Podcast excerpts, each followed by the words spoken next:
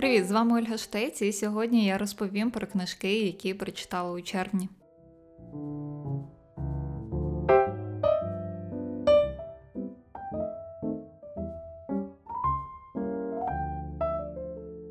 Зараз я записую вже одинадцятий епізод мого подкасту. Мені здається, це чимало. Дуже дякую за вашу підтримку, яка надихає створювати нові епізоди. Також особливо вдячна людям, які вже підтримують мене на Патреоні, і буду дуже рада новій підтримці. Повірте, один додатковий долар на місяць робить дива. Посилання на Patreon завжди є в описі до кожного епізоду. Також там є посилання на мої соцмережі. Якщо ви хочете зі мною поспілкуватися, чи залишити якісь питання, чи просто залишити враження, то я завжди дуже дуже рада.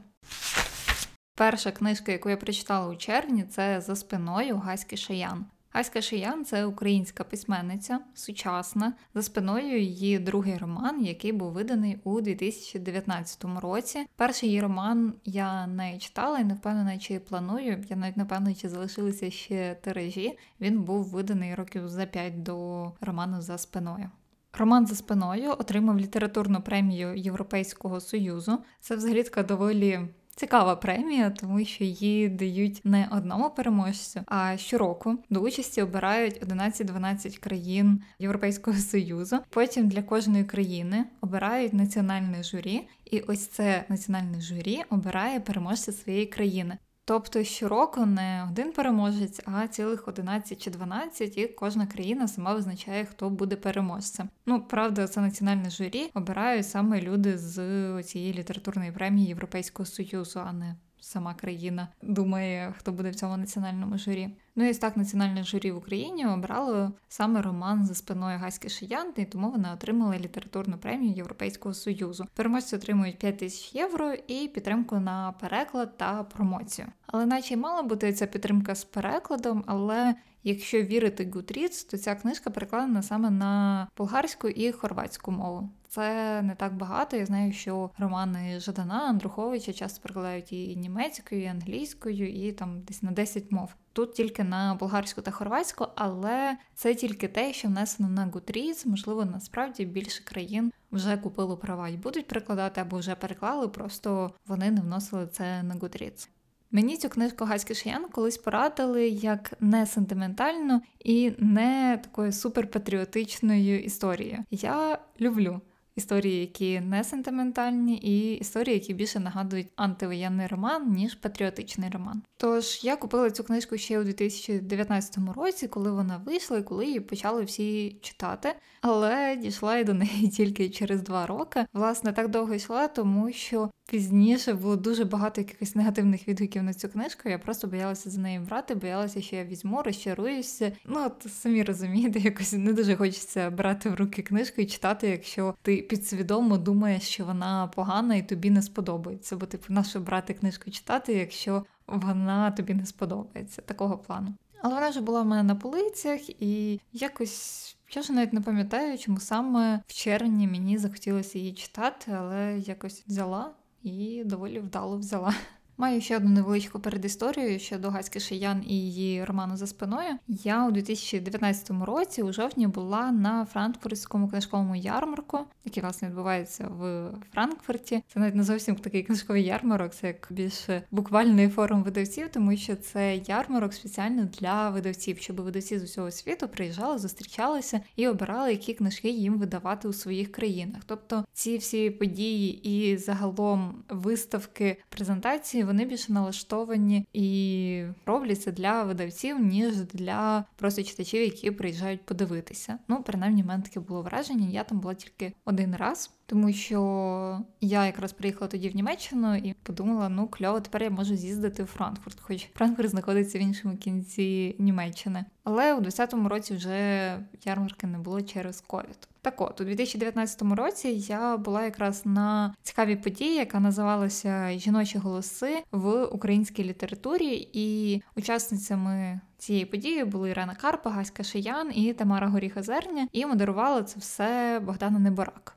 Богдана Неборак тоді працювала в Українському інституті книги, і по суті це була подія від Українського інституту книги. Тому, якщо вам цікаво, ви все ще можете на їхній сторінці у Фейсбуці зайти у розділ відео і знайти кілька різних подій, які були тоді у 2019 році на франкфуртському книжковому ярмарку. Вони там годину-півтори тривають, але ви можете це все прослухати, бо воно документувалося. У цій події брали участь саме ці три авторки, тому що в кожної з них у 2019 році вийшли книжки про війну, про війну в Україні. І найцікавіше, що всіх трьох дуже різні книжки. Наприклад, я читала книжку Ірени Карпи Добрі новини з Аральського моря. Книжка така в стилі Карпи, мені здається. Я не читала інших книжок Карпи, але я була на її презентації, читала якісь її блоги, тому в книжці теж вловлюється якась її іронія, стилі, її жарти. Але все одно деякі героїні були пов'язані з війною. От розповідалися ці події, тобто події, які були в цій книжці, були в часи, коли вже почалася війна в Україні. У Гаськи Шиян це я вже зараз читала книжку, і в неї така не дуже патріотична героїня в книжці, і такий погляд героїні. Яка знає про війну, але не хоче її впускати в своє життя. А книжку Тамари Горіхи Зерня я ще не читала, але планую. Книжка називається Доця. І наскільки я розуміла з презентації тоді, у 2019 році, на ярмарку, і потім з відгуків різних знайомих друзів книголюбів, то якраз доця така прямо про війну, про волонтерство. Тому маємо такі дуже три різні книжки, трьох різних героїнь: одна патріотична, інша не патріотична, а третя взагалі в Парижі відбувається подія, але ось ці події в Україні десь фоново нам зустрічаються, як люди від цього тікають. Я ще пам'ятаю, що коли я була тоді на франкфуртському ярмарку, і коли Тамара Горіха Зерня розповідала про свою книжку, то я взагалі не мала уявлення, що це за книжка і що це за авторка. І навіть пам'ятаю, вона тоді казала таку фразу: Ой, ну я не впевнена, чи писатиму взагалі другу книжку. Я навіть про це не думала. А от зараз про це розповідаю і знаю, що а в неї друга книжка вже вийшла, і є в неї вже дві книжки. Цікаво, що. Ще в 2019 році восени вона не була певна, що писатиме, а у 2021-му в неї вже написана, відредагована і видана книжка вже з лютого, здається, 21 року. Щось тоді ще презентувала. І мені тоді ця авторка не дуже сподобалася як спікерка. Вона якась доволі нудно тоді розповідала, але це дуже суб'єктивно. По-перше, по-друге, тоді треба було розмовляти англійською. Не всім комфортно розмовляти англійською. Це два. А три це те, що ну.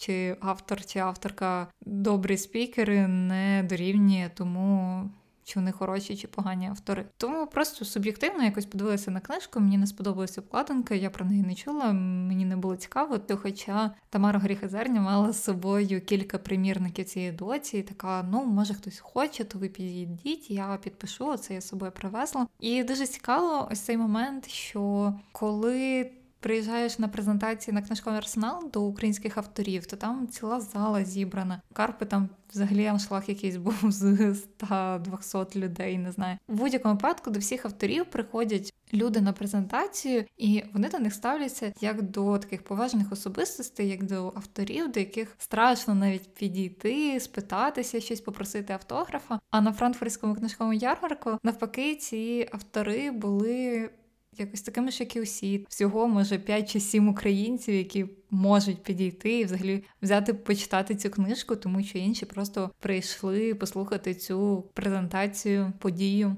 Бо їх чомусь це зацікавило. Хоча там ці люди англомовні і саму книжку українською, мабуть, би не читали. Тому цікаво, які різні ролі в наших українських авторів, коли вони презентують щось за кордоном, і коли вони презентують це в Україні. Книжку доці я ще обов'язково читатиму, тому що вже начулася, яка вона хороша. Зараз я хочу повернутися до роману за спиною Гаськи Шиян та Франкфуртського книжкового ярмарку. Тоді я поставила питання трьом авторкам. Питання звучало типу, як війна змінила українську літературу, тому що ми всі розуміємо, що написати про війну. Добре написати і прорефлексувати, і продумати, переосмислити всі ці події які все ще тривають, можуть добре це зробити тільки люди, які живуть в Україні, які живуть у цих всіх подіях, які не обов'язково живуть біля війни на війні, які живуть в якомусь своєму буденному цивільному спокійному житті, але все одно знають, що в їхній країні йде війна і немає стабільності. Оце все переосмислити і зрозуміти можуть тільки українці або люди, які дуже довго і весь цей період живуть в Україні. Хоча мені здається, навіть люди, які журналісти за кордону переїхали в Україну на цей період війни, щоб документувати це все, вони все одно не можуть зрозуміти так, як українці, бо це не їхня країна. Тут я можу помилятися, тому просто мої думки.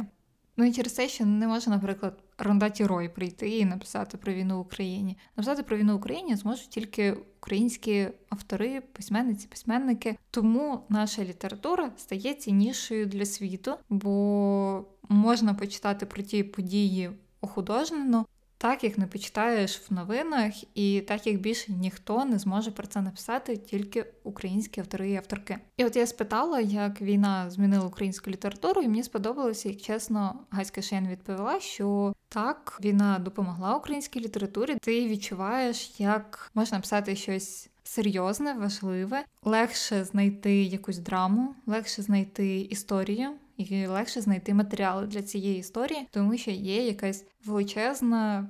Важлива подія, яка цікавить вже не тільки українців, а яка цікавить весь світ, і просто легше з такою темою вийти на ринок світової літератури і чимось зацікавити. Тоді Гаська Шеєм дуже так чесно відповіла, не почала викручуватися, типу, ой ні, війна це погано, і краще б нічого такого не було. Бо ну війна вже сталася, вона вже є, і ці авторки взяли від неї те, що вони могли, і те, що вони найкраще роблять, тобто розповідають це в своїх історіях. Ну і нарешті перейду до історії Гаськи Шиян, до книжки за спиною. Загалом роман за спиною Гаськи Шиян мені сподобався, я раджу читати. На книжку ви можете зустріти дуже багато негативних відгуків, і одна з причин цих негативних відгуків це тому, що головну героїню і її позиції сприймають чомусь за позиції авторки, тому сварять і авторку, що от вона написала такий роман, як вона могла. Також зустрічала багато у відгуках, що як взагалі у часи війни, коли нам потрібна пропаганда важливості патріотизму і любові до України, як можна писати книжку, де героїня така не патріотка.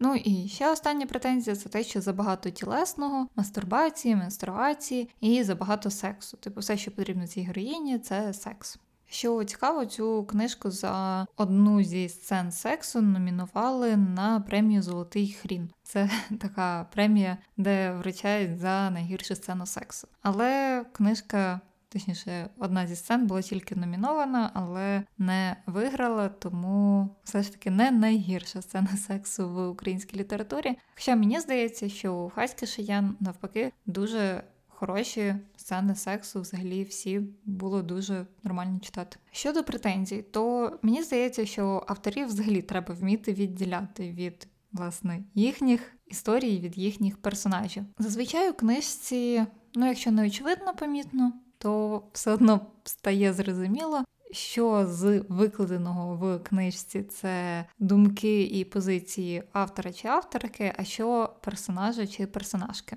Тому особисто я не ставила таку позначку дорівнює між позиціями героїні цієї книжки і між позиціями авторки, яких я не знаю, але мені не здалося, що вона списувала цю книжку, точніше цю героїню з себе.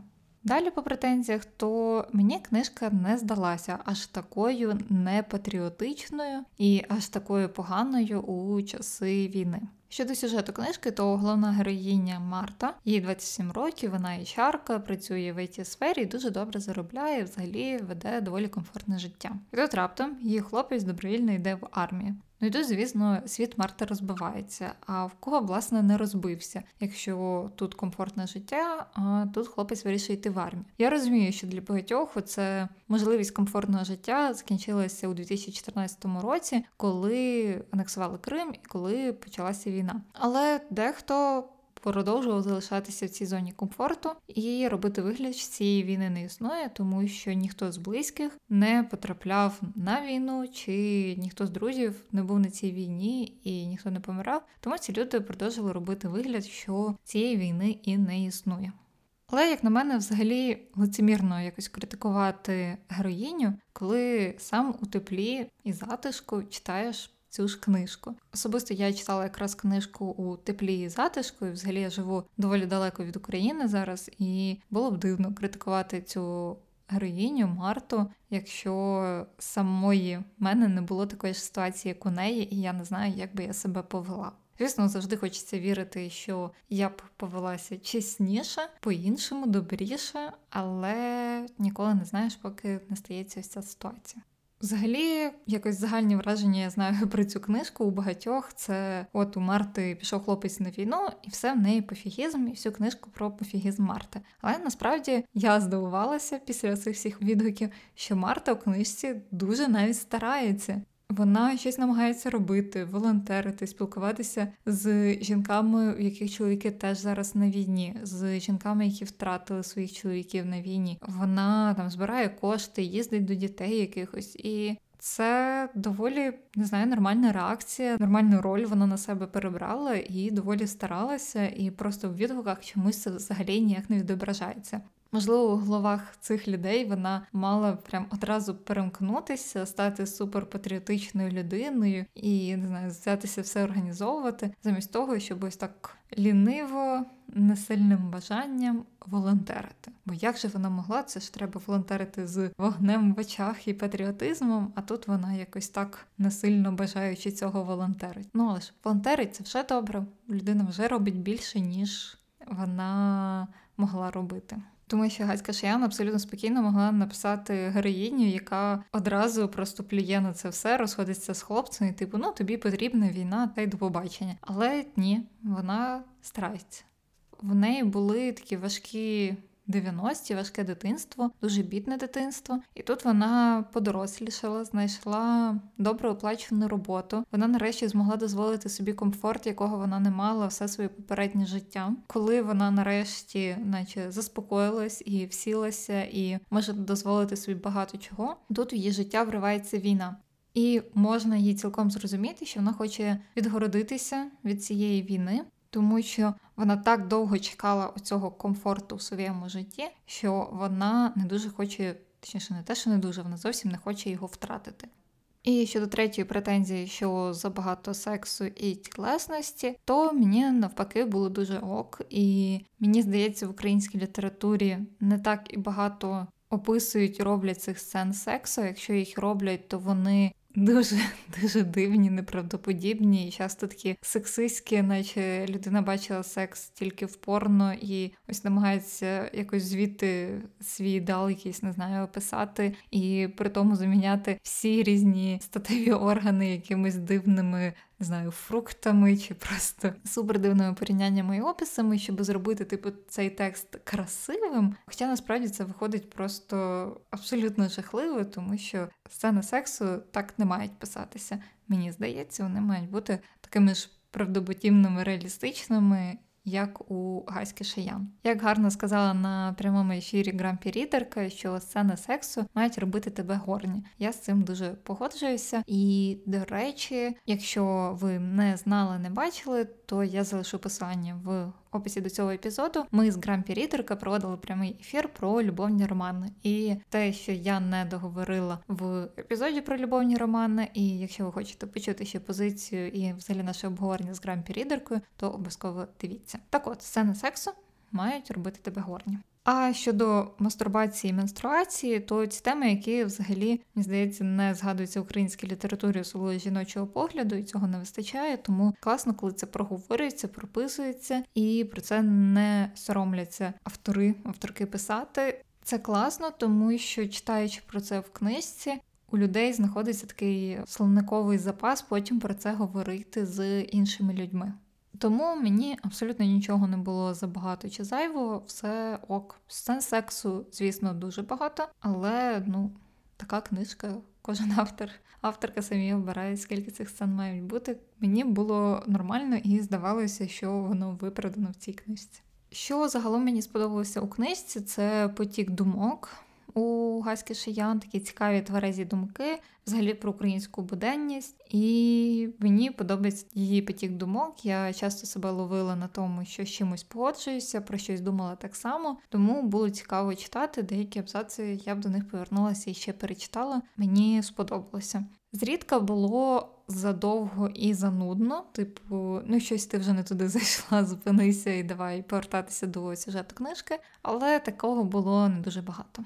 З того, що мені не сподобалося, це те, що Марта мізогіністка, але знову ж таки, так само, як і те, що вона не патріотка, це все якось входить в цей її образ, в її роль, воно нормально сприймається, тому що ну важко прямо захотіти, не знаю, стати подругою Марти чи подумати, що ти як Марта, тому що ну, все-таки героїня не дуже приємна. Але через те, що вона справжня, то якось нормально до неї ставишся, не знаю, цікаво про неї читати і розумієш, що це ну зовсім інша людина, і як вона сприймає цей світ і ці події. Мені взагалі здається, що Гаська Шенян створила таку дуже правдоподібну, реалістичну героїню, а не намагалась якось їй вилазити її характеристики, її характер і взагалі її думки. Тому це класно.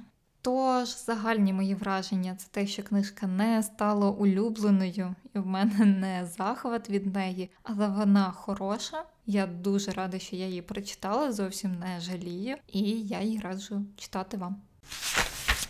Після Гаськи Шиян, після книжки за спиною, звісно ж, мені треба було примкнутися на щось кумедне. Тому я взялася читати віші сестри Террі Пратчета.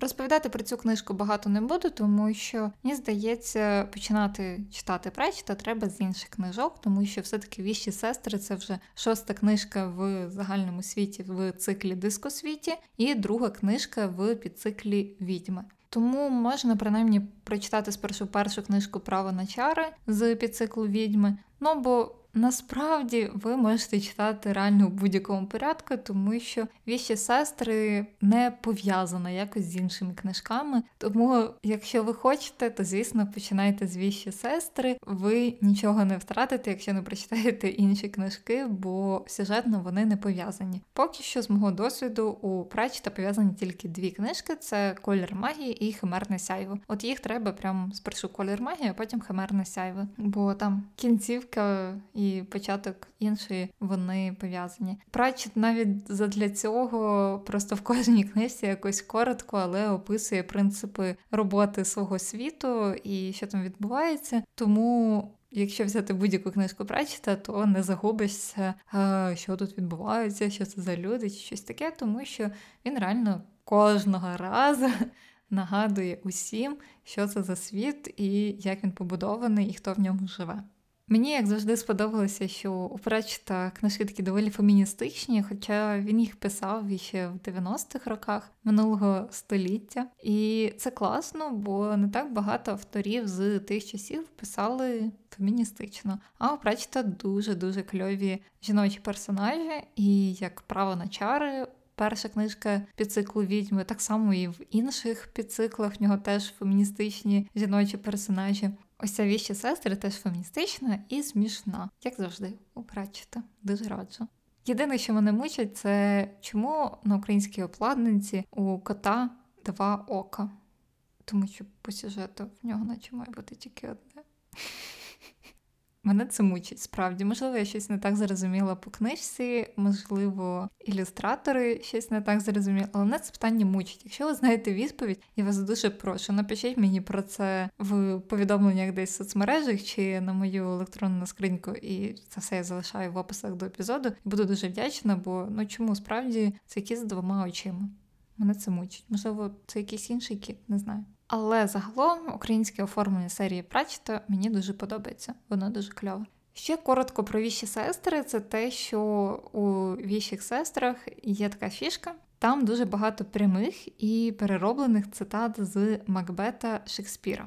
Я так розумію, у Прачета іще кілька книжок, які з такими посиланнями на Шекспіра. На жаль, я тут дуже неосвічена людина, бо я не знаюся на п'єсах Шекспіра.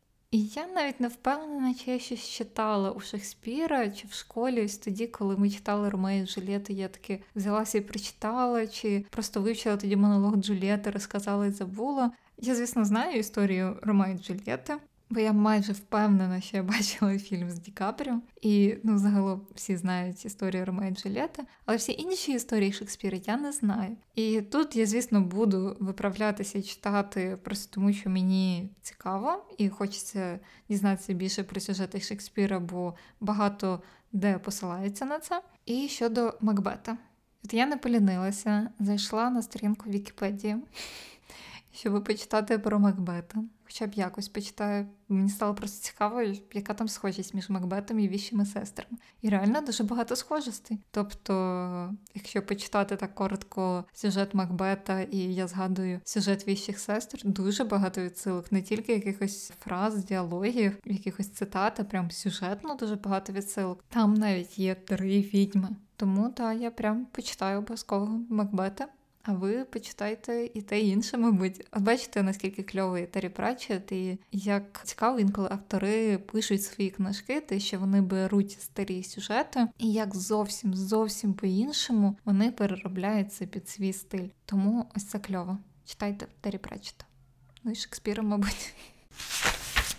І третя книжка, прочитана у червні, це ідея на мільйон Катерини Сад. Так багато О, тому що у назві книжки 6 О, які типу 6 нуликів, тому що мільйон. Я це не одразу зрозуміла, до речі. А навіть коли читала цю книжку, то я чомусь з назви це не зрозуміла. Це готувалася до подкасту і така, хм, чому тут так багато оцієї букви О? А потім ну, їх же 6, ну, чому 6? Ну, 6 це мільйон. Мене ж голос підвищився від захвату того, як я розгадала назву книжки. Книжка взагалі тут дитяча, це книжка-картинка, тому не думайте, що це ідея на мільйон про те, як вигадати свій стартап. Чи ні, насправді вона про те, як вигадати свій стартап. Просто в форматі дитячої книжки-картинки. Я взагалі цього року читаю більше дитячої літератури, саме книжок картинок, тому що я пишу в цьому форматі, і в мене вже кілька рукописів саме дитячих книжок-картинок. Чесно, я була просто шокована тим, скільки всього цікавого пишеться для дітей, наскільки воно і повчальне в хорошому сенсі, тому що освітлює якісь актуальні проблеми і різні ситуації в нашому житті, і як воно класно говорить до дітей, і як багато всього кумедного. Я дуже жалкую, що в мене таких книжок не було в дитинстві. Дуже б хотілося. Все, що я пам'ятаю свого дитинства, це такий порваний журнальчик Колобка. Що теж загалом непогано. Це була моя перша книжка, яку я прочитала в 5 років Колобок. Для мене окрема геніальність дитячих книжок і цієї особливо це те, як можна в таку малу кількість тексту вмістити такий цікавий сюжет і ще й додати кумедності до цього сюжету. Тобто тут справді я не знаю на всю книжку речень 20, мабуть, а то й менше. І тут є сюжет, він цікавий і він смішний. Взагалі, книжка про качок, які зробили свій стартап. Я не буду розповідати більше, вам це треба почитати. Купіть цю книжку спершу собі, почитайте, а потім знайдіть дитини, які можна подарувати. Ну або залишіть цю книжку собі, вона дуже красива, дуже кльова, і я особисто нікому її не збираюся віддавати. Бо вона справді мені дуже сильно сподобалася, і сподобався стиль ілюстрації, і я прям дуже чекаю наступну книжку Катерини Сад, яка я бачила вже виходить цього року, чи десь на початку наступного, називається Поштар про Вовка. А книжку, до речі, ідею на мільйон, як і будь-яку іншу книжку, яка видається в одиниці старого лева, ви можете погортати на сайті. Це дуже зручно, там десь 4 чи 5 розворотів, і ви зрозумієте, чи вам подобається стиль ілюстрації, чи вас загалом цікавий такий текст. І купуйте, обов'язково купуйте собі, дітям своїм чи чужим. А ще особливо важливо читати з дітьми кумедні книжки, тому що важливо і самим посміятися, і щоб дитині було смішно і комфортно з цією книжкою. У червні я прочитала небагато, але всі книжки доволі різних жанрів, і всі вони хороші книжки, мені вони подобаються, і я їх залишаю на своїх полицях. Що це означає? Це те, що книжки, до яких мені загалом байдуже і я не прив'язуюсь, Це не означає, що ці книжки погані, це інколи просто що мені до них байдуже байдуже до цих видань. Ну і звісно, книжки, які мені зовсім не сподобалися, то всі ці книжки я продаю на благодійному розпродажі. Я веду в інстаграмі вже другий чи третій рік профіль Books for Charity. Залишу посилання в описі до цього епізоду. І там не тільки я, і інші люди пропонують свої книжки. Вони продають ці книжки, а всю суму з продажу, чи 50% з продажу, чи менше, чи більше. Вони надсилають у фонд таблеточки. Там створена спеціальна кампанія, яка називається Книжковий благодійний розпродаж. В різні часи збиралися доволі пристойні суми. За одне літо зібрали якось 25 тисяч. За минулий рік зібрали більше 20 тисяч гривень. За цей рік менше, але загалом ви теж можете продавати свої книжки і якусь певну суму надсилати з цього продажу на благодійність. І навіть не обов'язково фонд таблеточки це може бути будь-який благодійний фонд чи будь-яка благодійність, яка вам подобається. Тому заходьте в профіль в інстаграмі Books for Charity і можна там викладати. Точніше, писати мені спершу в тому профілі, насилати фотографії, а я буду викладати з посиланням на вас, щоб ви потім спілкувалися з покупцями і пересилали їм книжки. Тож, з прочитаних у червні, з усіх цих трьох книжок я нічого продавати не буду, бо я хочу мати ці книжки на полицях, щоб завжди мати можливість дати одну з цих трьох чи всі три ці кльові книжки почитати комусь зі своїх друзів та подруг. Ви слухали подкаст Штець чи читець кумедного вам читання.